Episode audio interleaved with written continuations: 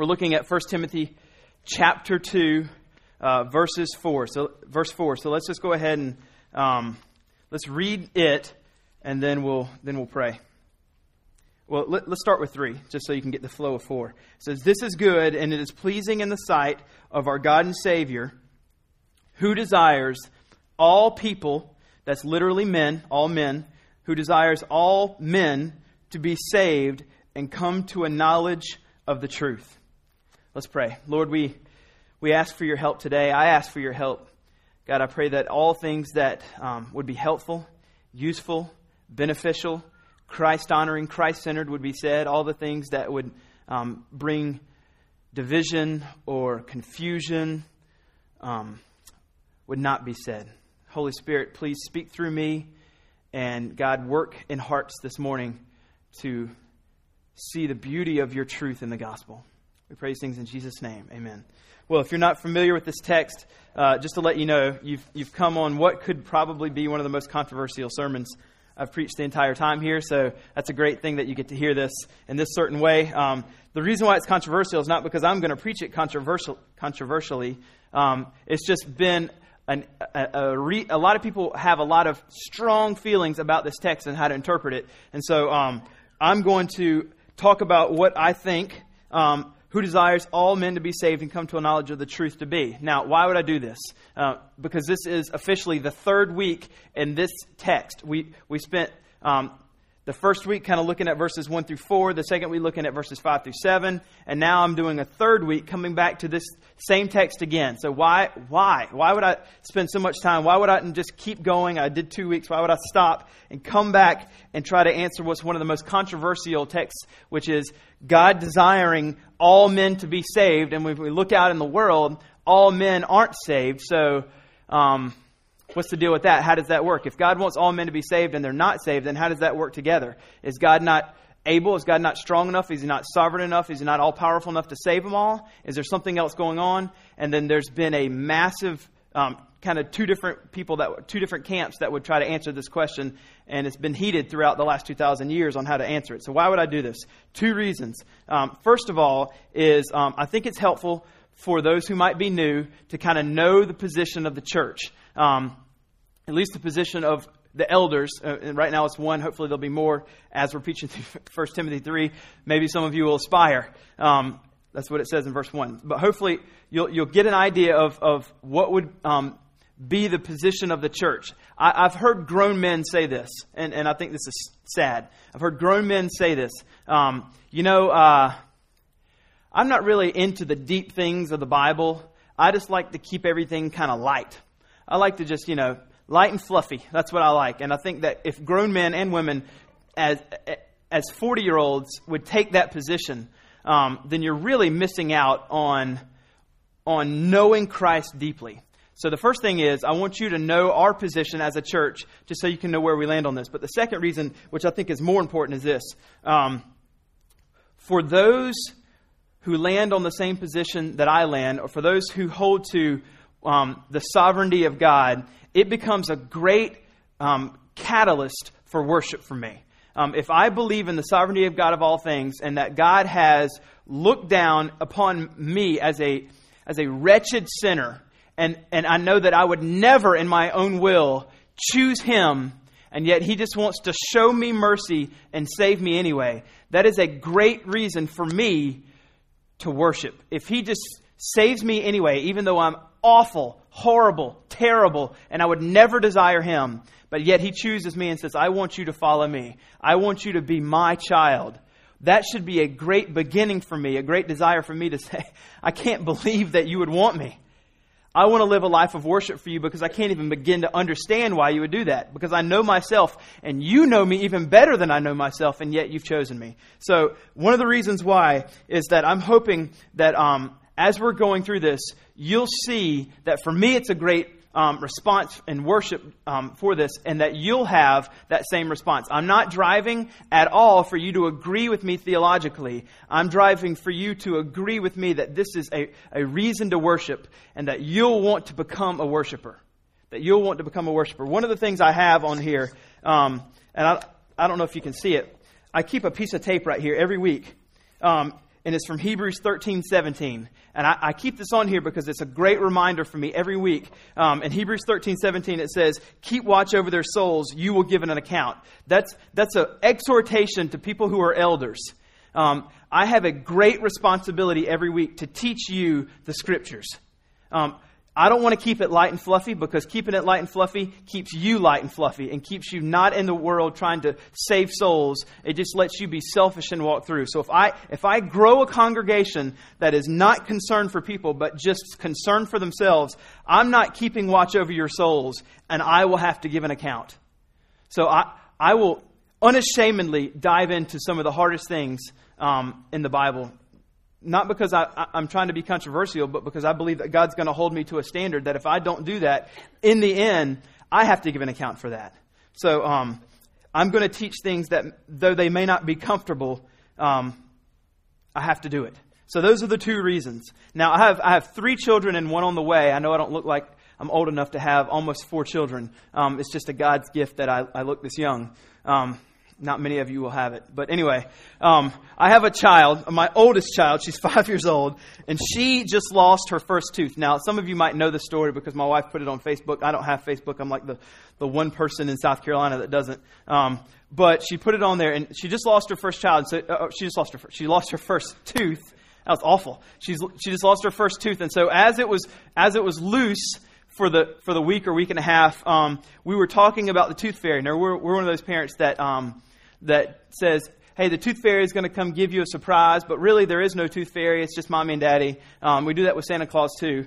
Um, we're just crazy. And so um, she's trying to trying to get all this in her mind. So the tooth fairy is going to come um, bring me a surprise. So does that mean that you you and mommy are the tooth fairy? And I'm like, well, I guess so. Yeah, that we're the tooth fairy. And so she she stops and she looks at me and she says, so daddy, uh, you're a fairy, huh?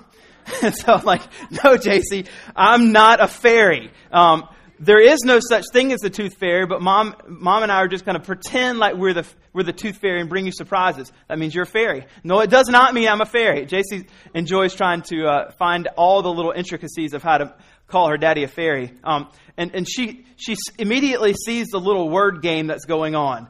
Um, yeah, I, I, mommy and daddy are the tooth fairy. Well, that must mean you're, you're a fairy. But I'm not. So she can, she can pick up the, the little word game. Um, today, some people have tried to say that in this text where God says, I desire all people to be saved, that's just some kind of word game. I'm not going to play word games with you here. I'm not going to say that all men doesn't mean all men. Um, I'm not playing word games with you. I'm going to I'm going to exegete this text exactly the way it says. That all men does mean all men. Now, Ecclesiastes 3:11 says that God has put eternity in, in, the hearts of every man. So that means we believe that um, all of us are created to be everlasting beings, and that we will spend eternity for the rest of our lives somewhere. We as a church believe that, that we will spend eternity somewhere, whether it be in heaven or hell. We'll spend 75 years here on earth. Some of us will spend 35 years here on earth, but um, after that, we'll go to either heaven or hell. Um, Ephesians 1 tells us this it says that in love, God has predestined us for adoption as sons through Jesus Christ. So from eternity past, God has predestined those who would be adopted as sons and daughters in Jesus Christ according to the purpose of his will. Why did he predestine? Because it's the purpose of his will to do that. Um, to the praise. Here's the reason why it's to the pur- uh, purpose of his will. To the praise of his glorious grace. It's God's sovereign will from eternity past because he wants to adopt some for it because he wants those people to be for the praise of his glorious grace. So God is more concerned about his grace, um, I'm sorry, his glory more than anything else, um, which he has blessed in the beloved. So, um, what we know from this text is that those people, there are people who are predestined to be saved, and that it was God's will that He predestined them from eternity past, and He did this for His glory. That's what it's telling us. But we believe that God's put eternity in the hearts of every man. So this means that um, God has predestined some for salvation, and that it brings Him glory whenever, he, whenever they become saved. And in turn, it also brings him glory in some way for those who don't. So God has always been about his glory in the salvation of men for those that he chooses to rescue and for those he, he lets them continue on in their own choice to willfully sin against him. And either way, he's, he's, He's just if he lets them continue on because they chose, we all have chosen sin. So if he lets them continue in that sin, he's just. Or if he chooses to save some and why and how, we don't know, he's merciful. And he's totally just either way in doing it. Um, and so he's doing that because he's created all of us, because he's put eternity in the hearts of all of us. He's created us all to worship him and magnify him in some way. Um, our lives, every one of us, whether we're Christians or not, our lives are not about us. Our lives, um, He didn't create us to, ha- to try to make a name for ourselves or to just live for ourselves. All of us were created for Him. So His chief concern, always, from eternity past, His chief concern has always been His glory. Um, therefore, if His chief concern is His glory, He has the right to bring glory to himself through us who are human agents by any means he desires. I'm just going to give you, I've got, it looks like around 10 texts right here that are going to show you that are um, about God being about his glory. There's, there's a bunch of them in the Bible, but this is just, this is just some of them. Um, Psalm 106, 8 says, Yet he saved them for his name's sake, that he might make known his mighty power. So, why did he save us? For his own name, because he's always more about his glory than anything else. Psalm 25 11. For your name's sake, O Lord, pardon my guilt, for it is great. Psalm 23 3. He restores my soul. He leads me into paths of righteousness for his name's sake. He didn't save you for you, he saved you for his, his glory and his name. Romans 9.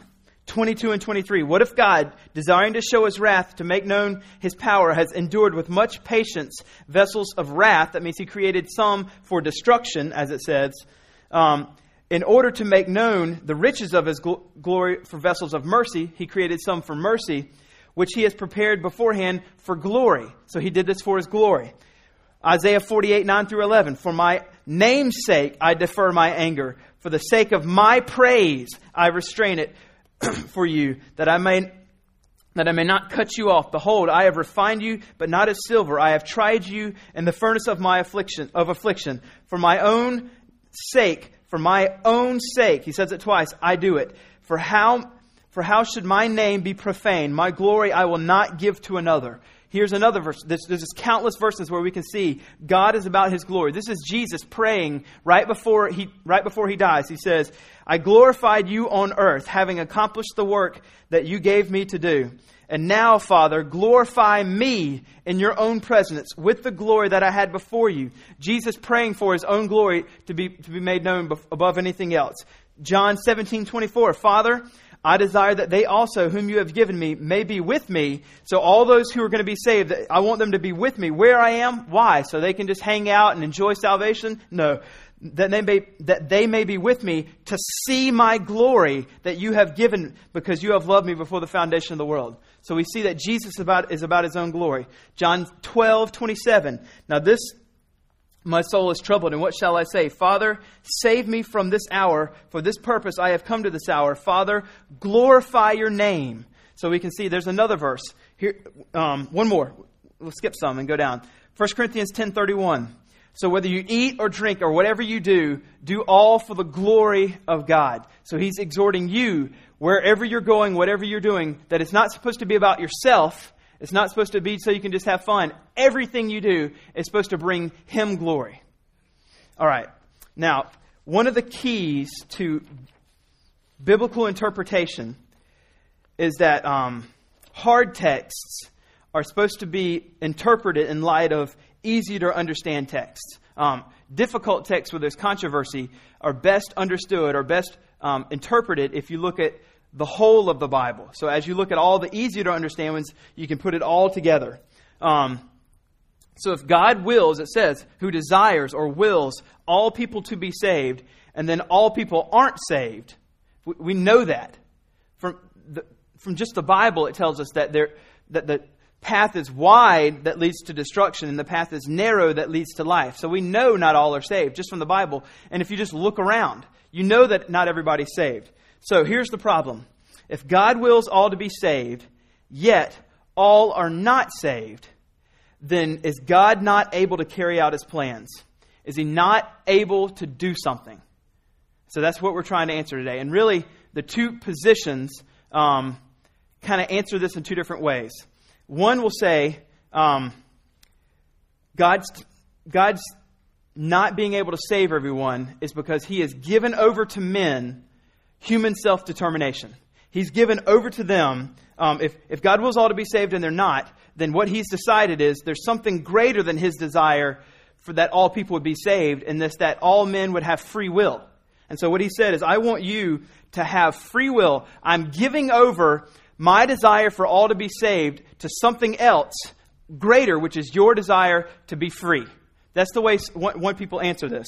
Um, but listen to this. This is a uh, this, this is a quote from John Piper um, talking about this this free will being being given over. He says, "When free will is found in this verse, in, in 1 Timothy two four, when free will is found in this verse, it is a philosophical, metaphysical assumption, not an exegetical, exegetical conclusion."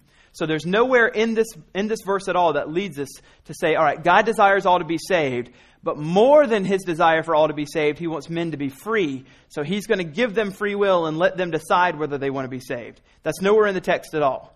Um, so if there's nowhere in this text, or really nowhere in the Bible that says free will, um, then there must be some kind of different answer. Um, now, for some reason, for some reason, whenever we, we think about it, um, it becomes it becomes philosophically um, not palatable to think that if God's desiring all to be saved and they aren't all saved and it's not free will, then there's something else greater. There, there's, there's, there's two ways to think about it. If God wants all people to be saved, but he wants to do something else because we know that all people aren't, then there's either he wants them to have free will, and that's greater than his desire to be saved, or he wants all people to be saved, but there's something greater, which is his glory, and he, he does things for his glory more than that. All right, so we're, we're going to answer that in just a second. Um, so the best way to think about this is not what's, what, not what's more palatable to me, because God is going to God is going to save however He wants. So we're not wanting to say, what's more palatable to me? Instead, we need to just let the Scriptures um, let the scriptures teach us. We don't want to think about what's more obvious, what's more easier, what's, what's more palatable. We want the scriptures to, uh, to tell us how this happens, to tell us how this works. Not think that it must be free will because the Bible never even uses the, the phrase free will. Um, so here's, here's the wrong question. It's not, is God sovereign? Because we all, I think, in some manner would say, yes, we believe God's sovereign. It's what's the extent of God's sovereignty, or how far is God's sovereignty going in saving people? Now, one of the complaints I get all the time is uh, by taking a position here, by saying you know the answer to this, this dilemma or this controversy that's happened over the last 2,000 years, by saying you know this, is um, whenever it's clearly a mystery, um, you're arrogant. You're arrogant for taking a position. Um, and I understand um, I understand why people would say that because there are people who act arrogant that have this position, but simply taking a position doesn't mean you're arrogant. Um, I don't think that it's arrogant to have a position. I'm willing and I'm humble enough to say that since I'm human, I could be interpreting wrong, but I don't think that it's fair just to say that because you take a position that you're arrogant. Um, what could happen is that if you um, act arrogant about your position, you can be called arrogant. Now, for the last two weeks, we've been talking, as we're looking through this, about praying about global missions. That's been, as we're exegeting the text of verses 1 through 7, the main point, the main point of this is um, that, that we would pray. We see that in verse, in verse 1. First of all, then I urge that supplications, prayers, and intercessions and thanksgiving be made for all people. So we want to remember that as we look at this, um, as we look at um, how God saves, that the whole meaning of this text, verses 1 through 7, is prayer for missions. And so we want to leave it in that. As we try to figure out or talk about how this, this works and the details of how it works, we need to remember that this is all in the text of, um, or in the position of, praying for global missions. So whether you fall down on what would be the historically reformed side or you fall down on what would be the historically Arminian side, it doesn't erase our responsibility that we all have to pray that all men would be saved and that we would all have to actively seek out salvation for, for all men. Um, Jonathan Edwards said this. Um, he, was, he was reformed and he believed in the sovereignty of God, the, the full sovereignty of God. And he said um, basically this We don't know whom God has elected. We have no idea. As we look out to all the people we know, we don't know who the elect are. And so, since we don't know, we can just let God deal with those things. We should just tell everyone. We don't, we don't save the, the, the gospel message just for those whom we think might be elect, and we tell them. We have no idea. So, we tell everyone and let God save those whom He has predestined from eternity past. All right, so let's think about this. Um, is it out of the character of God to choose? Is it out of the character of God to choose? Um, and as we're going through this, I just want to kind of keep your mind um, focused with me. I am not trying to convert you over to my position. Um, I, I want to help you know what the position of the church is and help you, along with me, see that this is a great opportunity for worship. I'm not trying to convert you over to my position at all, but you have to see that this is reason to worship. I want to keep this as Jesus centered as possible, not um, reformed centered as possible. As Jesus centered as possible. But as we're, as we're looking at this, I just want to ask the question is it out of the character of God, um, as we look at the scriptures, to say, God wouldn't choose, or as we look at the scriptures, God would choose. I'm just going to give you, again, these are just some examples. There's lots of text that we could look at. Um, but this is just a broad overview of, of some scriptures. Let's just look at let's just look at the Old Testament. Just look at the broad picture of the Old Testament. Did God have a specific people that He chose to be His people, and thereby not elect or not choose all the other peoples to not be his people. We, we know he chose the Israelites, and then he chose not to have the Edomites or the Philistines or, or whoever. As a matter of fact, he told the Israelites to go and kill all those people because they weren't his people. So, as we just look at kind of an, as a broad view of the Old Testament, we know that God, um, it's not out of the character of God to choose people um, but I also want to just kind of give you an, some examples from the scriptures that he also chooses individuals. Um, just look at Abraham, and here's, here's just some stories. Um, Abraham, a pagan, just going through life. There, there was nothing um, particularly great about Abraham at all. The scriptures are clear to tell us he's just a pagan, living in a pagan land and walking around. And he, he looks at Abraham and he says, I'm going to choose you to be the father of the Israelites. Just because that's what my will is. Um, if you keep going, uh, Abraham had two sons, Ishmael and Isaac. Ishmael was the firstborn. Um, Isaac was his secondborn, but he, he chose to have Isaac as the one that he would carry his family name, not Ishmael. After that, um, Isaac had two sons, Jacob and Esau. Um, and here we see that he chooses not to have, again, the firstborn Esau, but chooses to have Isaac to be. So we can see he's choosing individuals. As a matter of fact, in Romans 9, it says, um, Jacob I loved, but Esau I hated. Now, is that because Esau did something bad as he was living? Is that why he decided to choose Jacob and not Esau? The scriptures tell us in Romans 9, Romans 9 that before Esau was even born, he says, Jacob I loved, Esau I hated. Though they were not yet born and had not had done nothing either good or bad, but in order that God's purpose in election might continue, not because of works, but because of his call. So God just decided from eternity past, not based on the things that they would do, but just based on his purpose in election. I am going to choose Jacob and not choose Esau. Um, some more text. We, we, we studied this uh, a month ago or two months ago, um, John 5, where um, there was just multitudes of invalids, and Jesus walks up and decides just to heal one, leaving all the other multitudes there still crippled. Um, another place in John 15, 16, this is what it says. He said, You did, it, this is so straightforward. You did not choose me, but I chose you and appointed you that you should go and bear fruit and that you should, um, that your fruit should abide so that whatever you ask, so that whatever you ask the Father in my name will be given to you. Here's, here's just a few more texts about God um, showing that He chooses and that it's not out of the character of God to choose or appoint. Um, For many are called, but few are chosen. For when the Gentiles heard, that was Matthew 22, 14. Acts 13, 48. For when the Gentiles heard this, they began rejoicing and glorifying the word of the Lord. And as many as were appointed to eternal life believed. Um, Romans 8, 29 and 30. For those whom he foreknew, he also predestined to be conformed to the image of his son, in order that he might be the firstborn among many brothers. And those whom he predestined, he called. So not everybody's called. Um, those who are predestined are called, and those who are called, he justifies, and those whom he justifies, he glorifies. Um, Ephesians 1 111, it says, In him we have obtained an inheritance, having been predestined according to the purpose of him who works all things according to the counsel of his will.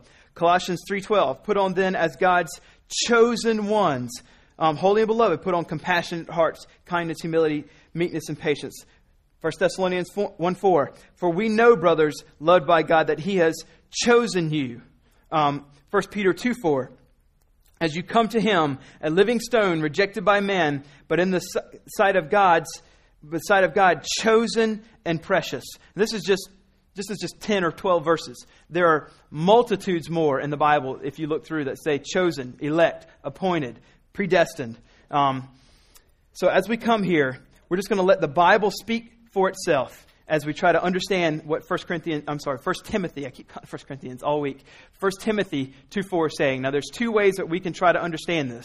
Um, first is in the textual um, understanding, just what is the text saying biblically, and the other way is just how can we understand, understand this theologically. Um, if God wills all to be saved, yet not all are all saved, how can we understand that? And we're gonna we're gonna understand both, we'll look at both of them. Textually, first of all, um, Calvin, and I, I'm not going to necessarily try to follow this argument. I just want to give you an understanding of how some people interpret this textually. Um, John Calvin, uh, the New Testament commentary, they'll, they'll say, as we look at this verse, when we see verse 4, who desires all men, it says people in the ESV, but all men to be saved, what they're going to say is, um, this is Calvin's direct quote, we see the childish folly or foolishness of those who represent this passage to be opposed to predestination. If they say that God wishes all men indiscriminately to be saved, it is false that some are predestined by his eternal purpose to salvation and others to punishment in hell. They might have some ground for saying this if Paul were speaking here about individual men, but the present discourse relates to the classes of men and not to individual persons. For the apostle simply means here that there is no people and no rank in the world that is excluded from salvation. The reason why he says that Paul is not talking about individual men, but just simply classes or people or groups is because of the verse right above it. In verse 2, it says, For kings and for all who are in high positions. So he's arguing that since he's um, in verse 2 saying, we're praying for these groups of people and we're praying for these groups of people. As you continue in verse 4, when it says that he desires all men, that he's talking about he desires all kinds of men to be saved from all different kinds of ranks and all different kinds of classes and all different kinds of nations and all different kinds of languages. He's arguing more that this is, this is about kinds of people. Um, and the New Testament commentary will say the same thing. Now, that's not necessarily the way I want to try to understand this today. I want to understand it in a different way, which is um, the theological. Because honestly, we can look at that and say, maybe. Maybe that's what the text is saying. But I think there's a different way to look at this um, to give us a better understanding.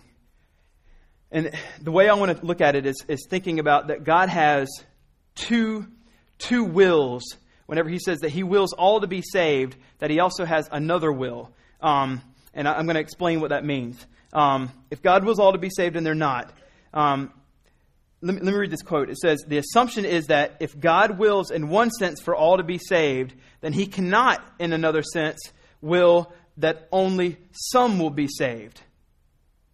Because if God wills all to be saved, then they should be. So that means that it must be that he's willing all to be saved, but at the same time only willing some to be saved. And that seems confusing. Um, so this verse doesn't necessarily create um, or solve the issue, but it creates it.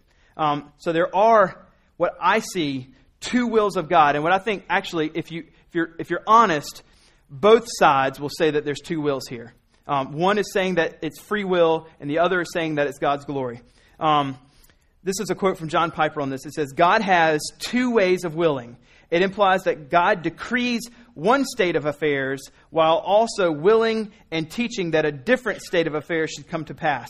This distinction in the way that God wills has been expressed in various ways throughout the centuries. So there's, there's lots of words that we use to say this. It's not a new contrivance, it's something that's been historically agreed upon for a long time. It says, for example, theologians have spoken of the sovereign will and the moral will.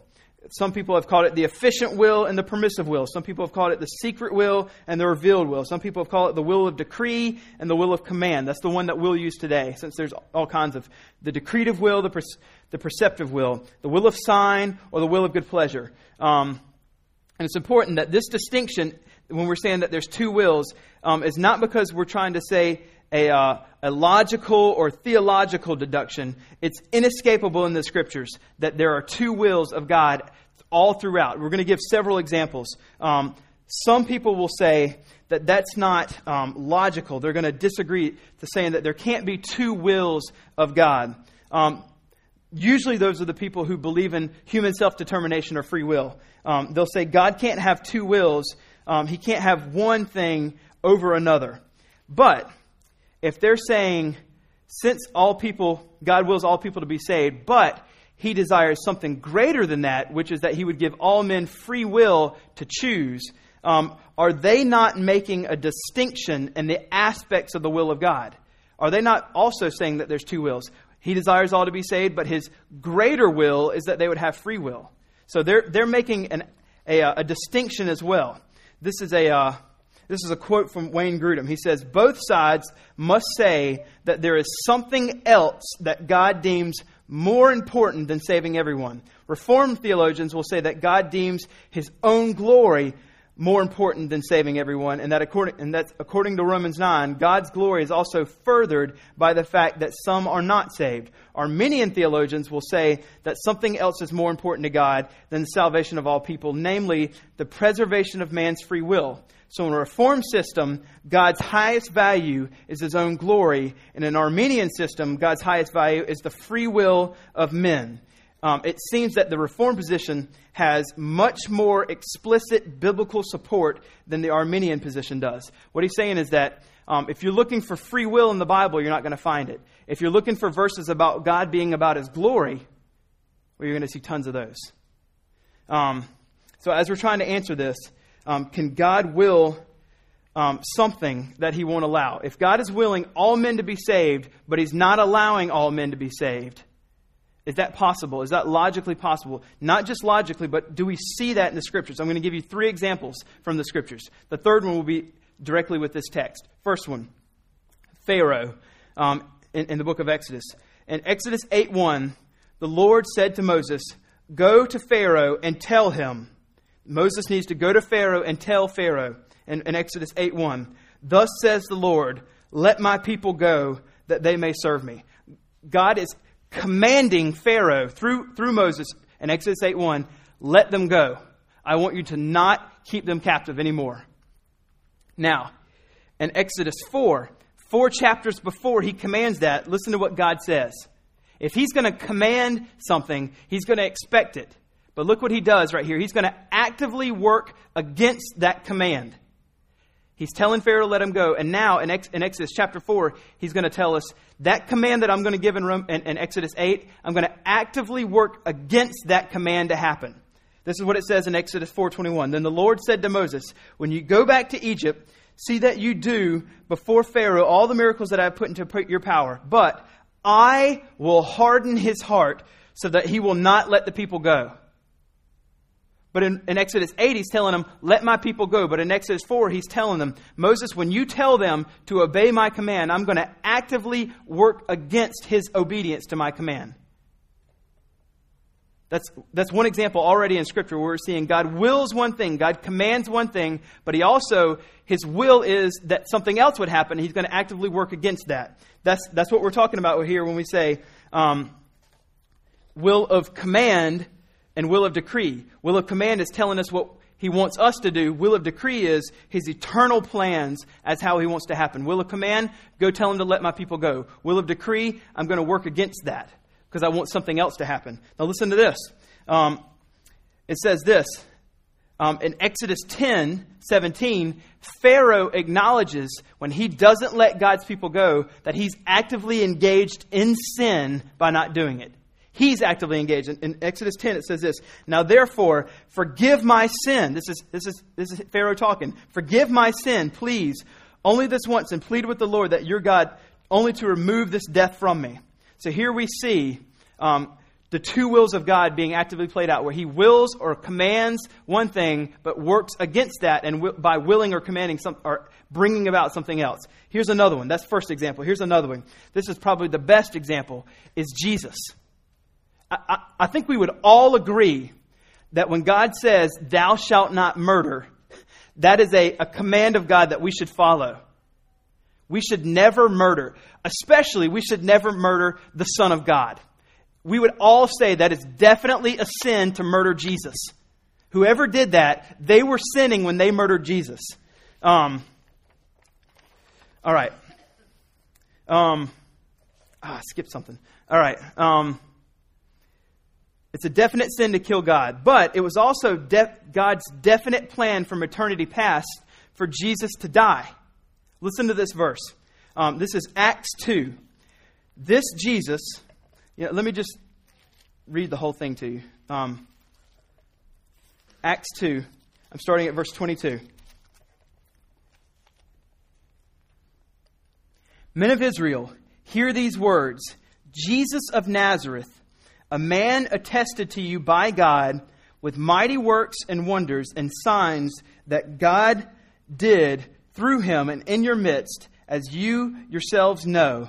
This Jesus delivered up according to the definite plan and foreknowledge of God, you crucified and killed by the hands of the lawless men. It was a definite plan from eternity past that Jesus would not only come, but that he would be killed by the hands of men.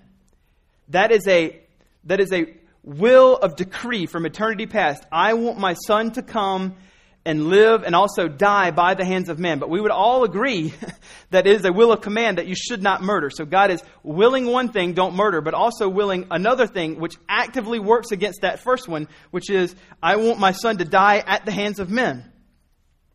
This is another, another verse I want you to hear, um, just giving us a little more insight of how intricately involved God was in the men's minds and hearts that would do the murder of him and this is Acts 4:27. For truly in this city were gathered together against your holy servant Jesus. These men were against him, whom you anointed, both Herod and Pontius Pilate, along with the Gentiles and the people of Israel. So we see here that God has designed these specific men to carry out the murder of Jesus from eternity past. To do whatever your hand and your plan had predestined to take place. We see two wills here.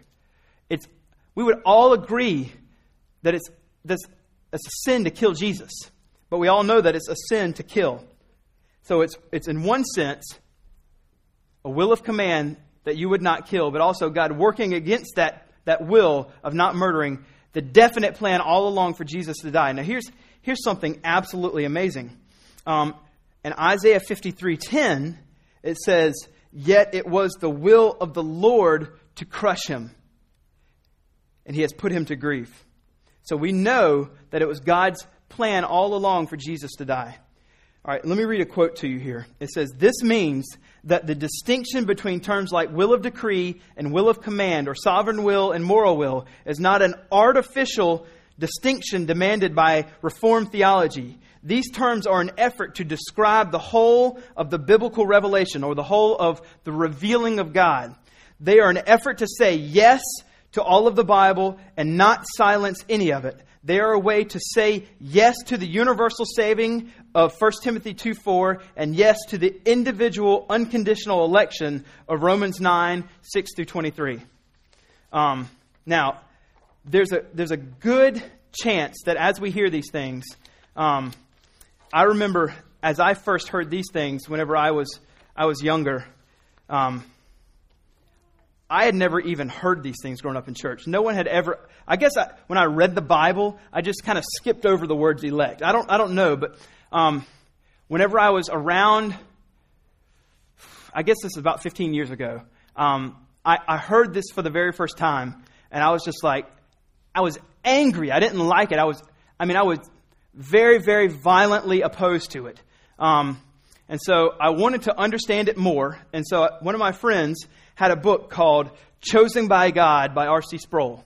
And so what I wanted to do is I wanted to get that book, um, read this position, understand this position, so that I could have more ammunition against it and get um, get even more passionate in people's faces about how wrong they were. And so I got this book, Chosen by God. Now the problem was is that I was not by any means. Um, proficient in the scriptures, not that I am now, but I just had a, it's like I had a vacuum of understanding of the scriptures. I, I just read my favorite ones and I tried to, and, and this is a good thing, try to tell people about Christ and help them see Jesus saved me, you should be saved, and just ask Jesus in your heart and you'll be saved. Um, so I got that book because I wanted to find more ammunition against this position. And as I read the book, um, there were just multitudes of texts that I had never read before. And so as I kept reading the Bible, reading the Bible, I, I became, I became more and more angry. And I, I started finding myself um, just getting very frustrated. I, I have uh, my, my youngest son, he's one year, one year old. Um, one years old, one year old, what do you say? He's one, so one year. Um, and I, I, found he's, he's a little bit, um, on, he's falling on the side of his sister, JC. JC's very, very perfectionistic. Karis, my, my second daughter, is the opposite of that. If there is ever, like, Karis will actively do things to make messes just to make JC mad. Um, but we're seeing now that Aiden is starting to fall into this perfectionistic thing. Whenever I'm putting on his clothes, um, if I put his pajamas on and I pull it up, if I leave, the, you know, the little bottom part, if I leave it down over his foot, he freaks out. He's like, ah! And he pulls it up and he gets all mad. Or if he has his sock on and I just pull it off just a little bit, so about an inch or so hangs off his toe, um, he freaks out and he's like, ah! He pulls them up. Or if I put his shirt on and his sleeve stops there and he can't get his hand through, he'll just freak out. He wants to push him through. Or if I roll up his sleeve, he gets mad. He pushes him down. Like he's, he's, he gets violent. He gets very frustrated. It's, it's very funny. Um, but God is not trying to frustrate us in the same way as he shows us these texts. We may, we may as we first read them, get angry or say it's not fair. Um, but as we, we think it's not loving or it's not fair, uh, the best question to say is if you are saved, if you are a Christian, was it fair for God to save you? That wasn't fair either. So it, we can't get frustrated like my son and just want to freak out because we get mad at what the Bible says to us. Um, in the end, if God is sovereign and God is good, and we believe these things, the way He moves, the way He acts, the way He does things um, are always good. And we, we can't um, get mad at Him for the way He, he chooses to say, save. All right, so we talked about Pharaoh, we talked about Jesus. Now we want to talk about this third one, um, which is this verse here. Um, God willing one thing in one sense, but also in another sense having something else. All right, 1 Timothy 2 4 says, Who desires all men or all people to be saved and come to a knowledge of the truth. So that would be that would be the will of command. He desires or he wills or he commands all to be saved. But let's let's look at this verse. We read it just a little bit um, in the very beginning, and I want you to see um, more of a, of a bigger understanding, or, or, Paul expounding on salvation a little bit more in depth in, in, in Romans 9. All right, let's look at this. Um, let's start at verse 21. Now, he's talking about people that are made out of the same lump. That means we're all the same. We're all humans. We're all made in the image of God. And he's going to talk about some being made one way and some being made the other way, but all being made out of the same lump. Look what he says here in Romans 9, verse 21. He says, Has the potter, God, no right over the, over the clay to make out of the same lump? So there's not like some people are different. We're all the same. We're all depraved. All totally sinful, depraved. Out of the same, but still have the image of God inside of us.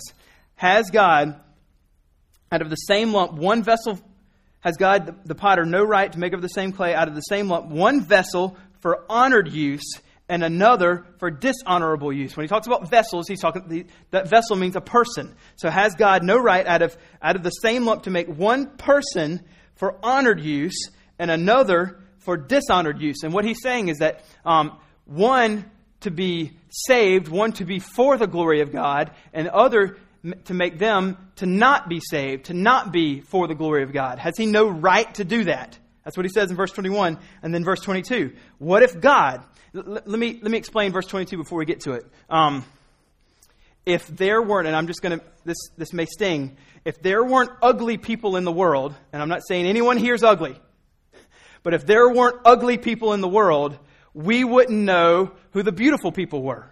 Does that make sense? If, if there weren't people who smelled bad, we wouldn't know what smells good. Does that make sense? It's impossible to know what is desirable, what is beautiful, or what smells good without having something to compare it to. If you go to the dump to take your trash, then you say, okay, this is awful. This stinks like, you know, dung. Um, therefore, when I walk into my wife's kitchen and I smell her cooking, oh, this is good. She can, she can cook very well. This, this smells good. Does that make sense? So we wouldn't know what smells good unless we spent time in the dump. Um, so that's what he's saying here. Has he no right to make out of the same lump some for honored use and some for dishonorable use? And look at, what, look at what he says here in 22. What if God, desiring to show his wrath and to make known his power? So what he's saying is, those who are saved would not know the beauty, the joy, the glory of Jesus and be, by being saved if there weren't people who weren't saved. We would not know how great and glorious Jesus is if there weren't people who aren't going to be saved, so that when we look, we say, That was my condition. I can't believe how wretchedly sinful I am by being able to see that ugly, sinful stink I understand what I've been saved to and what I've been declared and what I've been, what I've been given, which is righteousness. Now I understand how great and glorious that is because I have a comparison. That's what he's saying. God has designed from eternity past to design some to be saved and not be saved so that those who are saved can look at those who aren't and, and understand the vast love and mercies of God. And this is where the worship part comes in and know what they've been saved to. Look at verse 22. What if God, desiring to show his wrath and make known his power, has endured or created or prepared, has endured with much patience vessels with wrath, those he has created people who won't come to Christ, prepared for destruction why did he create them? In order to make known the riches of his glory for the vessels of mercy, which he has prepared beforehand for glory. I'm just reading you the Bible here. I'm not making this stuff up. This is exactly what the scriptures are saying. God has created some for salvation so that those who aren't going to be saved, um, when they look at them, they will say, I can't believe how great God's mercy is. So our response isn't, oh, well, I just do what I want.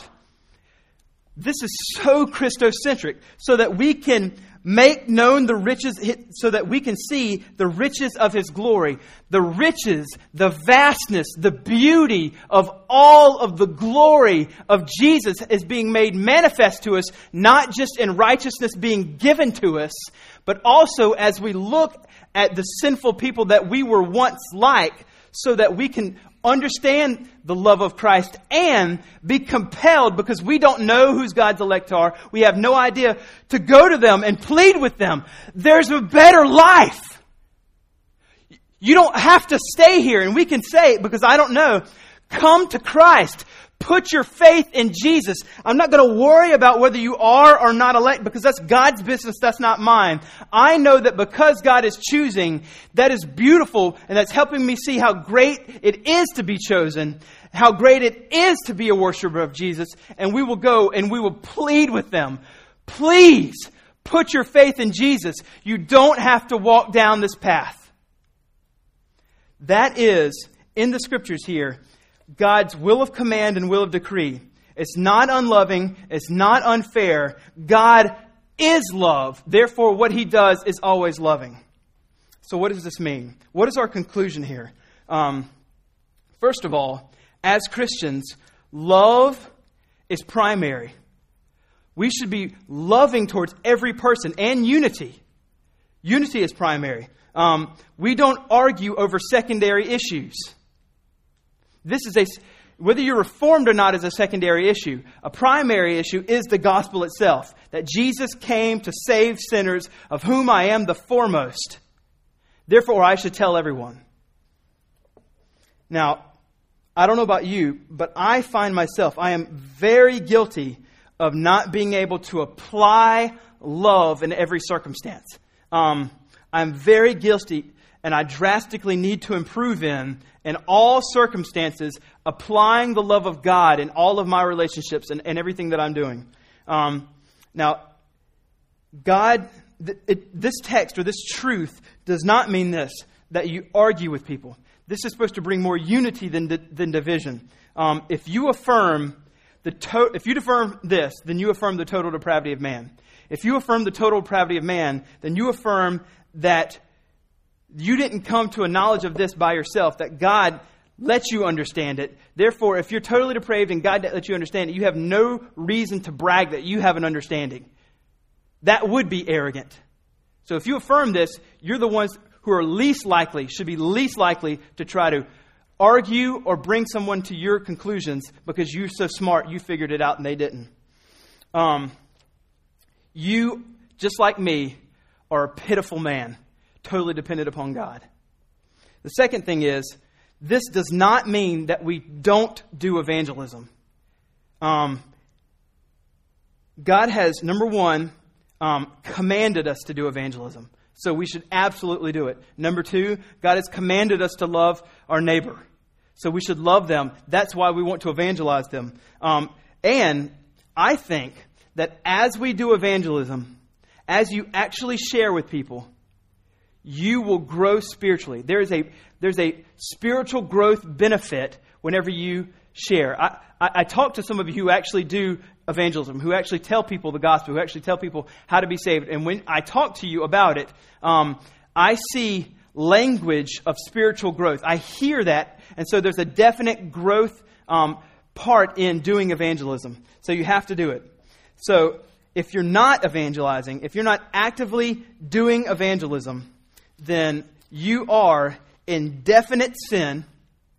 You need to repent and become more loving and and hop into what would be real Christian life, which is not just killing sin, not just being in church, but also sharing your faith actively.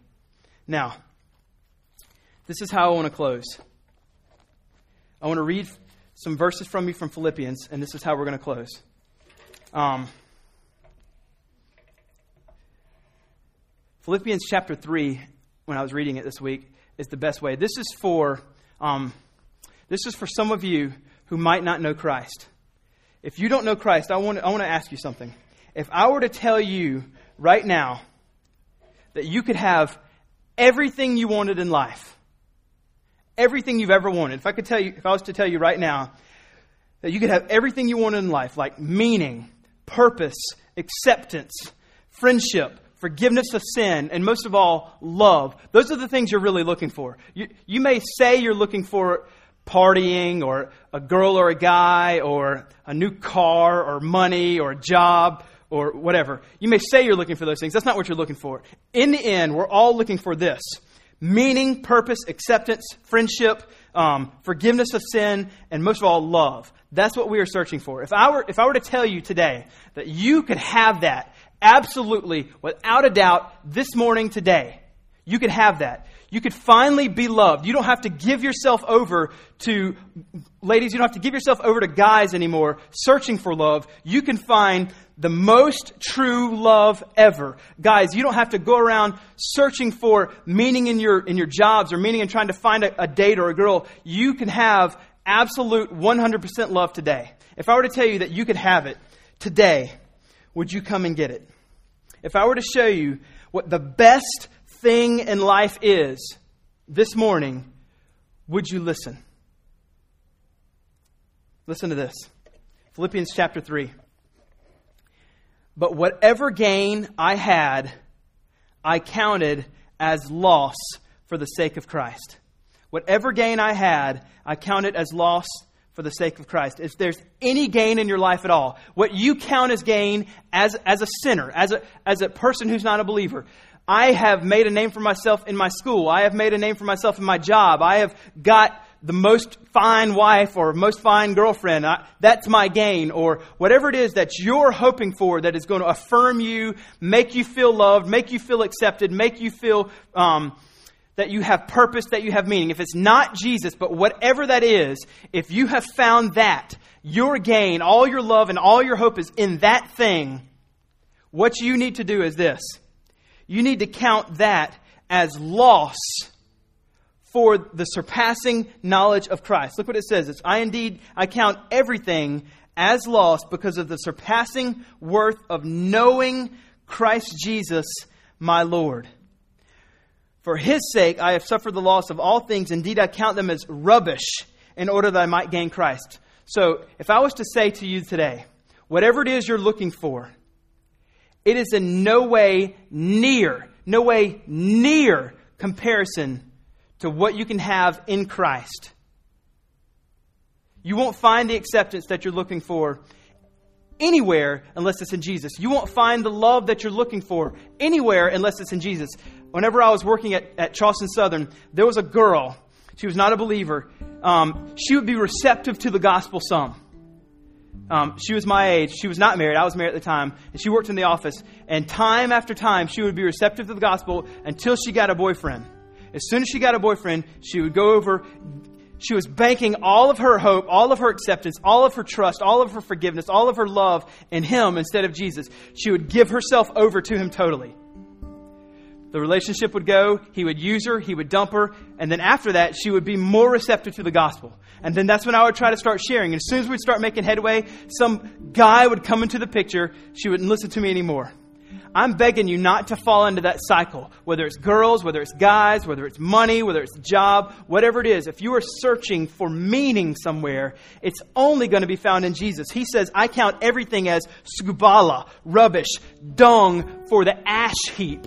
I count everything that I think is great as, as dung compared to knowing Jesus.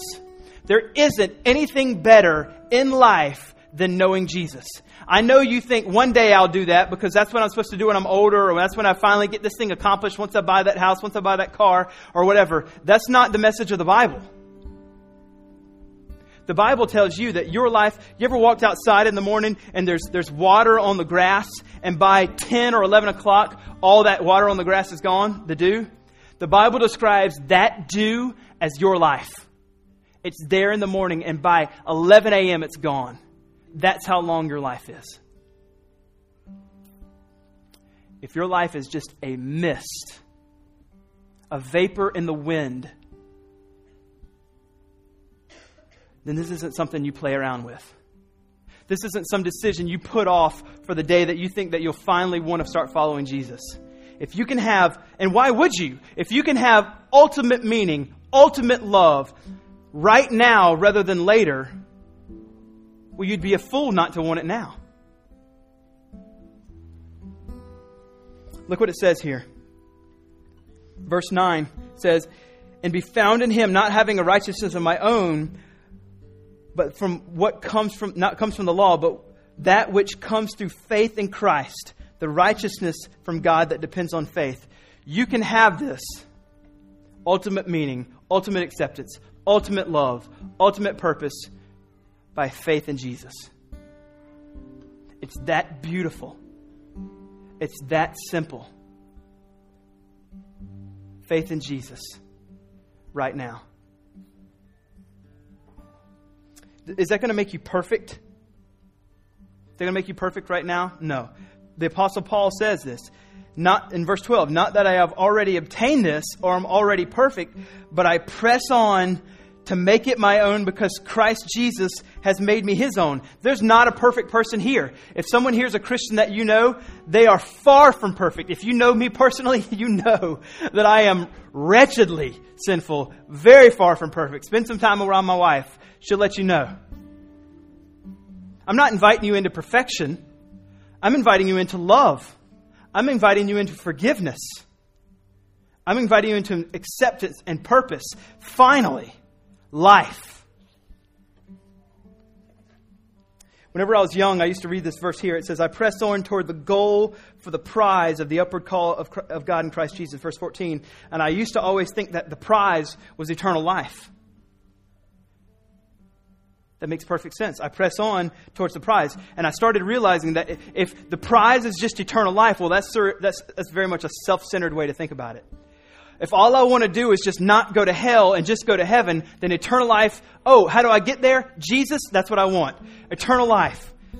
The prize has got to be eternal life. But as I've grown in my faith and I've started realizing, instead of having a self centered view, thinking that the prize is eternal life, what if God's trying to tell me something different? What if, it, what if it's, I press on toward the call for the prize of the upward call of God in Christ Jesus? What if the prize isn't eternal life? What if the prize is Christ Jesus?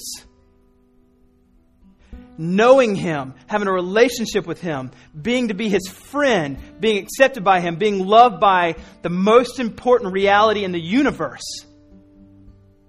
The prize isn't just eternal life. That's a self centered way. The prize is Jesus. That's, that's a Christocentric, that's a God centered way to think about the prize.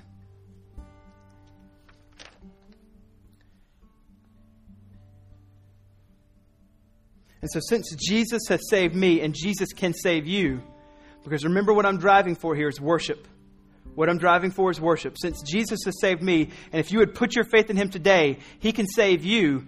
Your thankfulness for being saved turns into love for Christ. This love turns into complete awe and adoration of this man that would choose you from eternity past, though you were wretchedly sinful. And as adoration can, continues on, it turns into all out worship. You will literally worship the ground that Jesus walks on. Thankfulness to love to adoration to worship. That's where we're going, is worship. The prize is an eternal life. The prize is Jesus. So, back to my question. If I were to show you what the best thing in life is right now, would you come and get it this morning? What you're looking for and what you'll always be looking for is Jesus. What you want is Him. Will you come to Him today? You're here right now, this morning. God has sovereignly brought you here. You're not going to run very long. He's going to show you, if he hasn't already this morning, just how beautiful he is, just how beautiful the gospel is, and you're going to surrender your heart to him. So why not do it today? Because everything you're looking for is here right now in Christ Jesus, and you'd be crazy to think that there's something more beautiful, something more valuable, something more loving, someone more loving other than him. He's told us that it's all in him.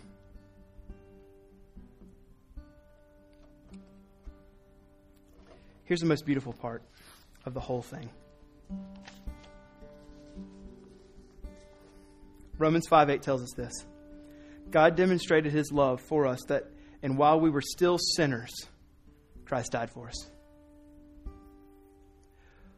Jesus didn't wait for you to get unsinful, undirty, unclean, and then die for you, as if there, was something beautiful inside of you that he wanted while you were still a sinner, while you were still wretched, while there was nothing lovely inside of you and there was no will or desire to love Him whatsoever, He died for you then.